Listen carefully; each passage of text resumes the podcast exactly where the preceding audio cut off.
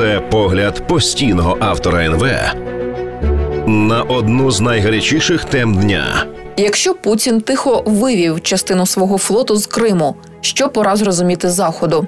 Автор Пітер Дікінсон, науковий співробітник Atlantic Council, видавець журналів Бізнес Ukraine і Львів Today. Тоді як українці готуються відзначати другі роковини повномасштабного вторгнення Росії, новини з передової стають дедалі похмурішими. Після провалу торішнього контрнаступу українські військові перейшли до активної оборони і щосили намагаються запобігти новим просуванням рашистів. Завдання ускладнюються затримкою західної військової допомоги, внаслідок чого українці поступаються за частиною озброєння росіянам і змушені економити боєприпаси. На тлі наростаючої зневіри чудові успіхи України в Чорному морі продовжують слугувати бажаним джерелом натхнення. Найостаннішу перемогу було здобуто на світанку 14 лютого, коли за повідомленнями великий російський військовий корабль був атакований зненацька біля берегів Криму і потоплений флотилією з п'яти українських морських безпілотників. Великий десантний корабель Цезарь Кунніков останній у дедля... останній у дедалі більшому списку російських військових суден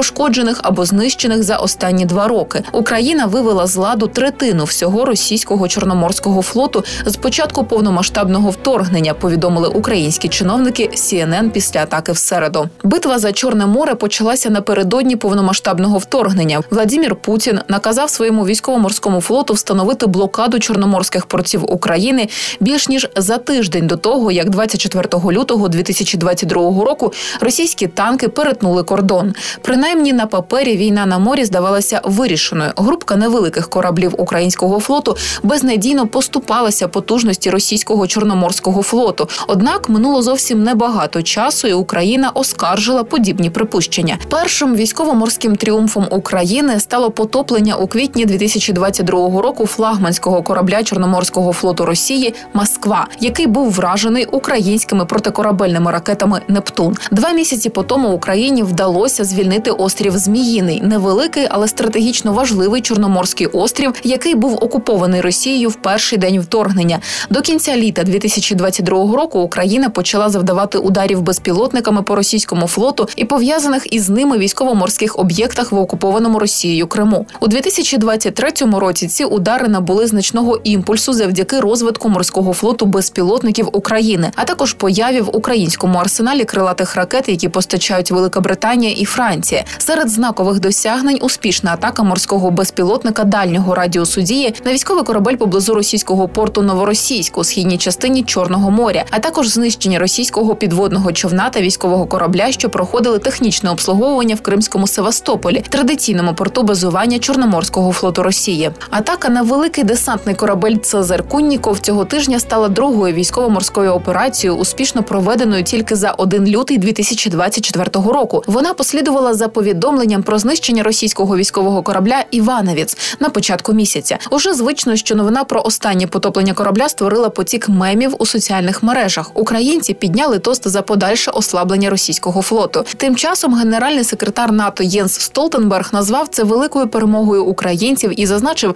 що країна змогла завдати важких втрат російському чорноморському флоту. Потоплення російських військових кораблів, а вже ж не стане вирішальним фактором у сухопутній війні. Проте успіх України в Чорноморській битві це не просто підняття бойового духу. Він уже визначає перебіг ширшої війни. Українські атаки ускладнили дислокацію російського флоту в північно-західній частині Чорного моря і змусила Путіна вивести основну частину свого флоту з Криму у відносну безпеку російських портів. Це практично позбавило Росію можливості бомбити Україну, використовуючи ракетні кораблі Чорноморського флоту, а також порушило логістику російської армії в Криму і на півдні України. Дуже важливо, що потоплення такої кількості російських військових кораблів дало змогу Україні прорвати блокаду чорноморських портів країни і відновити морський експорт на світові ринки. Відкриття торговельних шляхів для великої сільськогосподарської промисловості країни є фінансовим рятувальним кругом для України, яка щосила намагається утримати на плаву свою розбиту економіку і фінансувати воєнні дії. Багато хто скептично ставиться до того, що Україна зможе протистояти російській блокаді, але результати говорять самі за себе. За даними Міністерства економіки України, у січні 2024 року обсяг експорту флоту сягнув 12 мільйонів метричних тонн, що є найвищим місячним показником від початку вторгнення і лише на 2 мільйони тонн нижчий за довоєнний рівень. Крім обмеження ролі російського флоту і підйому вітчизняної економіки, перемоги України на морі також дають важливі уроки для подальшого ведення війни. Ефективне використання британських і французьких крилатих ракет підкреслило здатність України розгорнути складні західні системи озброєнь, а також показало вразливість Росії. Успіх досягнутий за останній рік у Криму і на Чорному морі за відносно обмежених постачань крилатих ракет дає уявлення про те, що може статися, якщо партнери України нарешті погодяться постачати ракети дальнього радіусу дії в обсягах, схожих на ті, про які просить Київ. Можливо, найважливіший урок, який варто винести з чорноморської битви, це необхідність для заходу подолати свій страх перед ескалацією. Протягом останніх двох років західні лідери, які уникають ризику, постійно демонстрували надмірну обережність у відповідь на російське вторгнення, застерігаючи від усього, що могло б спровокувати Путіна. Російський диктатор уміло використовував ці побоювання, натякаючи на важкі наслідки, якщо підтримка України з боку заходу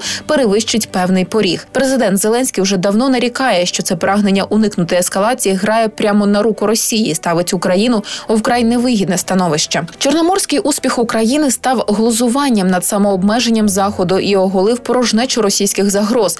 Протягом першого року після вторгнення Путін та інші російські високопосадовці неодноразово давали зрозуміти, що напади на Крим являють собою червону межу для Кремля.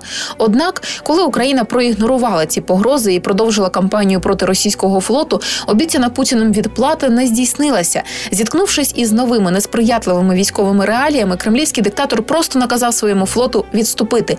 Якщо Путін готовий тихо і непомітно вивести основну частину свого флоту з Криму, який є перлиною в короні його нової російської імперії, є всі підстави вважати, що він буде настільки ж прагматичним, коли матиме справу з перспективою військової катастрофи на материковій частині України. Інакше кажучи, Путіна можна перемогти, якщо партнери України подолають свій страх перед ескалацією і перестануть піддаватися на залякування Кремля. Автор Пітер Дікінсон, науковий співробітник Atlantic Council, видавець журналів Business Ukraine і Lviv Today.